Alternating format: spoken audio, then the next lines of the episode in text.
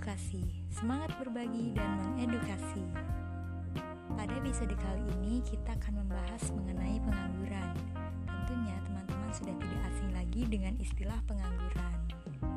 Pada pembahasan kali ini kita akan mengetahui apa itu pengangguran, jenis pengangguran dan penyebabnya, bagaimana dampak pengangguran terhadap pembangunan nasional, dan yang terakhir kita akan belajar mengenai cara-cara mengatasi pengangguran. Langsung saja kita bahas satu persatu. Yang pertama, pengertian pengangguran. Penganggur adalah orang yang tidak mempunyai pekerjaan, sedang mencari pekerjaan, atau sedang mempersiapkan suatu usaha baru. Sedangkan tingkat pengangguran adalah perbandingan antara jumlah penganggur dan jumlah angkatan kerja dalam kurun waktu tertentu yang dinyatakan dalam bentuk persentase. Nah, jika peningkatan jumlah angkatan kerja di suatu negara tidak diimbangi dengan peningkatan daya serap lapangan kerja, maka tingkat pengangguran di negara tersebut akan tinggi. Namun sebaliknya, jika peningkatan jumlah angkatan kerja diimbangi dengan peningkatan daya serap lapangan kerjanya, maka tingkat pengangguran di negara tersebut pun akan rendah. Pengangguran dapat dikelompokkan menurut faktor penyebab terjadinya dan juga menurut lama waktu kerjanya. Untuk yang pertama, menurut faktor penyebab terjadinya, pengangguran ini dapat dibagi menjadi empat, yaitu yang pertama ada pengangguran konjunktur atau siklis, kedua ada pengangguran struktural, yang ketiga ada pengangguran friksional, dan yang keempat ada pengangguran musiman. Pengangguran konjunktur atau siklis adalah pengangguran yang berkaitan dengan turunnya kegiatan perekonomian suatu negara. Pada saat kegiatan ekonomi mengalami kemunduran, maka daya beli masyarakat pun akan menurun. Nah, otomatis barang akan menumpuk di gudang karena tidak terjual. Pada masa resesi, tingkat pengangguran siklis ini akan semakin meningkat karena dua faktor, yaitu jumlah orang yang kehilangan pekerjaan itu terus meningkat serta dibutuhkan waktu yang lebih lama lagi untuk mendapatkan pekerjaan. Jenis pengangguran yang kedua ada pengangguran struktural. Pengangguran struktural ini adalah pengangguran yang terjadi karena perubahan struktur atau perubahan komposisi perekonomian. Nah, contohnya yaitu adanya peralihan perekonomian dari sektor pertanian ke sektor industri. Peralihan tenaga kerja ini tentunya akan membutuhkan penyesuaian sehingga tenaga kerja yang berasal dari sektor pertanian ini harus lebih dahulu dididik. Pengangguran struktural juga dapat terjadi karena penggunaan alat yang semakin canggih. Contohnya, dalam penggunaan traktor di sektor pertanian yang akan mengakibatkan sebagian buruh tani menganggur. Untuk jenis pengangguran yang ketiga, ada pengangguran friksional.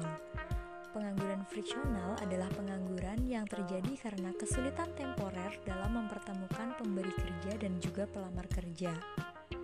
Kesulitan-kesulitan temporer ini antara lain adalah waktu yang diperlukan dalam proses pelamaran dan seleksi oleh pemberi kerja yang relatif lama.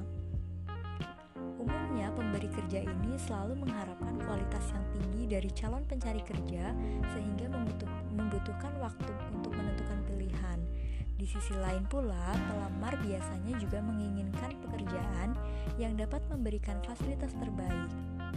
Karena itu, pelamar juga membutuhkan waktu untuk memutuskan pilihan mereka.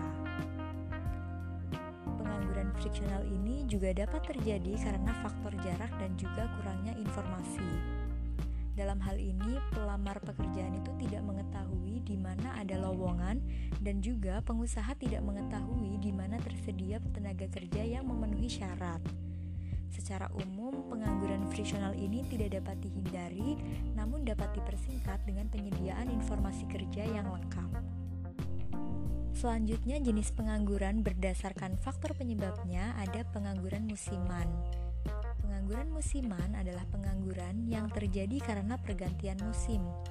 Dalam hal ini, ada waktu yang tidak terpakai karena tidak ada pekerjaan dari musim yang satu ke musim lainnya.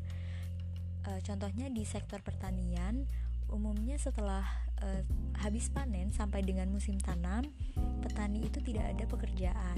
Dalam keadaan ini, petani tersebut adalah penganggur musiman. Setelah mengetahui jenis-jenis pengangguran berdasarkan faktor penyebabnya, ternyata ada juga jenis pengangguran menurut lama waktu kerjanya yang dibagi menjadi tiga kelompok, yaitu pengangguran terbuka, setengah menganggur, dan pengangguran terselubung.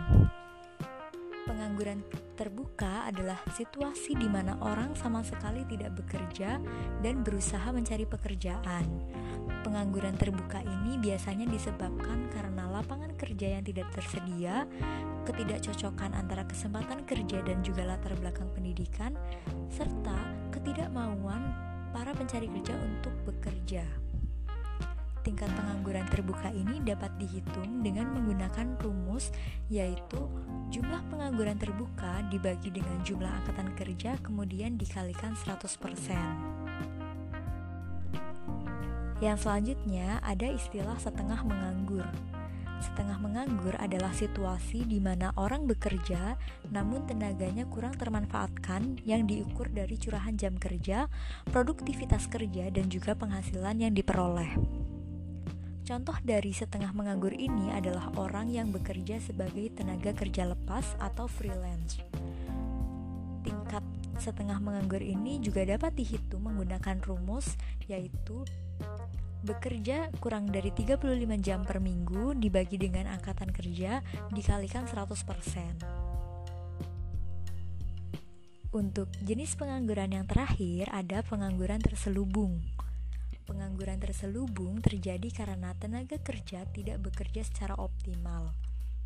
Kondisi ini disebabkan adanya ketidaksesuaian antara pekerja dengan bakat dan juga kemampuan mereka.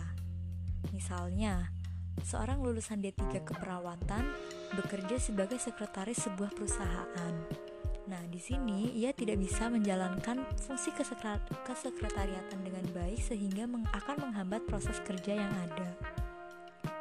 Pengangguran terselubung juga dapat terjadi karena terlalu banyaknya tenaga kerja yang dipakai untuk mengerjakan suatu pekerjaan melebihi batas optimalnya. Misalnya dalam sebuah perusahaan mempekerjakan 10 karyawan untuk menangani pemasaran. Padahal hanya dengan mempekerjakan 7 karyawan, tugas tersebut sudah dapat ditangani dengan baik. Maka dalam hal ini, tiga karyawan lainnya dapat dikatakan sebagai pengangguran terselubung. Nah, teman-teman, setelah mengetahui apa itu pengangguran dan juga apa saja jenis-jenis pengangguran, kita juga akan belajar bagaimana dampak pengangguran terhadap pembangunan nasional. Dampak pengangguran terhadap pembangunan nasional ini dapat dilihat melalui hubungan antara pengangguran dan juga indikator-indikator, yaitu yang pertama ada pendapatan nasional dan juga pendapatan per kapita, kedua ada penerimaan negara, yang ketiga ada beban psikologis, dan yang terakhir ada biaya sosial. Untuk yang pertama kita akan membahas mengenai pendapatan nasional dan juga pendapatan per kapita. Upah merupakan salah satu komponen dalam penghitungan pendapatan nasional. Apabila tingkat pengangguran semakin tinggi, maka nilai komponen upah akan semakin kecil dengan demikian, nilai pendapatan nasional pun juga akan semakin kecil. Sedangkan untuk pendapatan per kapita adalah pendapatan nasional dibagi dengan jumlah penduduk.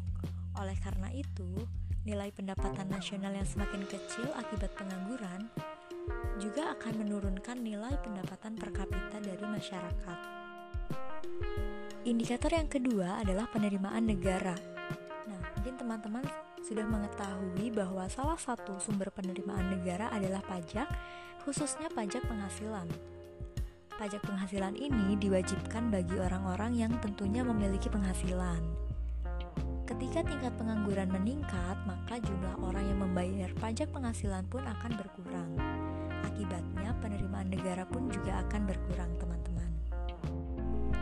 Indikator yang ketiga adalah beban psikologis.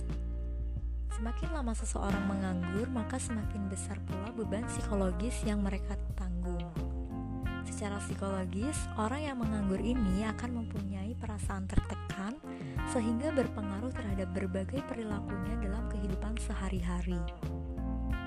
Dampak psikologis ini mempunyai efek dominan di mana secara sosial orang yang menganggur akan merasa minder karena status sosial yang tidak atau belum jelas. Nah, untuk indikator yang terakhir ada biaya sosial. Dengan semakin besarnya jumlah pengangguran, maka akan semakin besar pula biaya sosial yang harus dikeluarkan oleh pemerintah. Biaya sosial itu mencakup biaya atas peningkatan tugas-tugas medis, biaya keamanan, dan biaya proses peradilan sebagai akibat meningkatnya tindak kejahatan. Nah, untuk pembahasan yang terakhir, kita akan belajar mengenai cara-cara mengatasi pengangguran. Di sini, cara-cara mengatasi pengangguran itu dibedakan sesuai dengan jenis penganggurannya. Ada pengangguran siklis, pengangguran struktural, pengangguran friksional, dan juga pengangguran musiman. Untuk yang pertama, ada cara mengatasi pengangguran siklis. Untuk mengatasi pengangguran siklis, diperlukan beberapa langkah, di antaranya adalah peningkatan daya beli masyarakat. Daya beli masyarakat dapat meningkat apabila mereka mendapatkan tambahan penghasilan. Pemerintah dalam hal ini harus membuka proyek yang bersifat umum seperti membangun jalan, jembatan, irigasi, serta kegiatan-kegiatan lainnya. Cara lain yang dapat dilakukan adalah dengan mengarahkan permintaan masyarakat untuk membeli barang dan jasa, serta memperluas pasar barang dan jasa. Pasar yang sudah ada ini tentunya harus tetap dipertahankan, diusahakan juga untuk membuka peluang lain dalam dalam rangka memasuki pasar yang baru. Misalnya dengan membuka pasar baru di luar negeri yang dapat menambah permintaan. Yang kedua, ada cara mengatasi pengangguran struktural. Untuk mengatasi pengangguran struktural, diperlukan berbagai langkah seperti pengadaan pendidikan dan pelatihan sebagai persiapan untuk berkarir pada pekerjaan yang baru, memindahkan tenaga kerja dari tempat yang tidak membutuhkan ke tempat yang membutuhkan, meningkatkan mobilitas tenaga kerja dan juga modal yang ada, serta mendirikan industri yang bersifat padat karya sehingga dapat menampung tenaga kerja yang menganggur. Yang ketiga, ada cara mengatasi pengangguran friksional. Cara mengatasi pengangguran friksional adalah dengan mengusahakan informasi yang lengkap tentang permintaan dan juga penawaran tenaga kerja, sehingga proses pelamaran, seleksi, dan juga pengambilan keputusan menerima atau tidaknya dapat berlangsung lebih cepat. Cara lainnya adalah dengan menyusun rencana penggunaan tenaga kerja sebaik mungkin.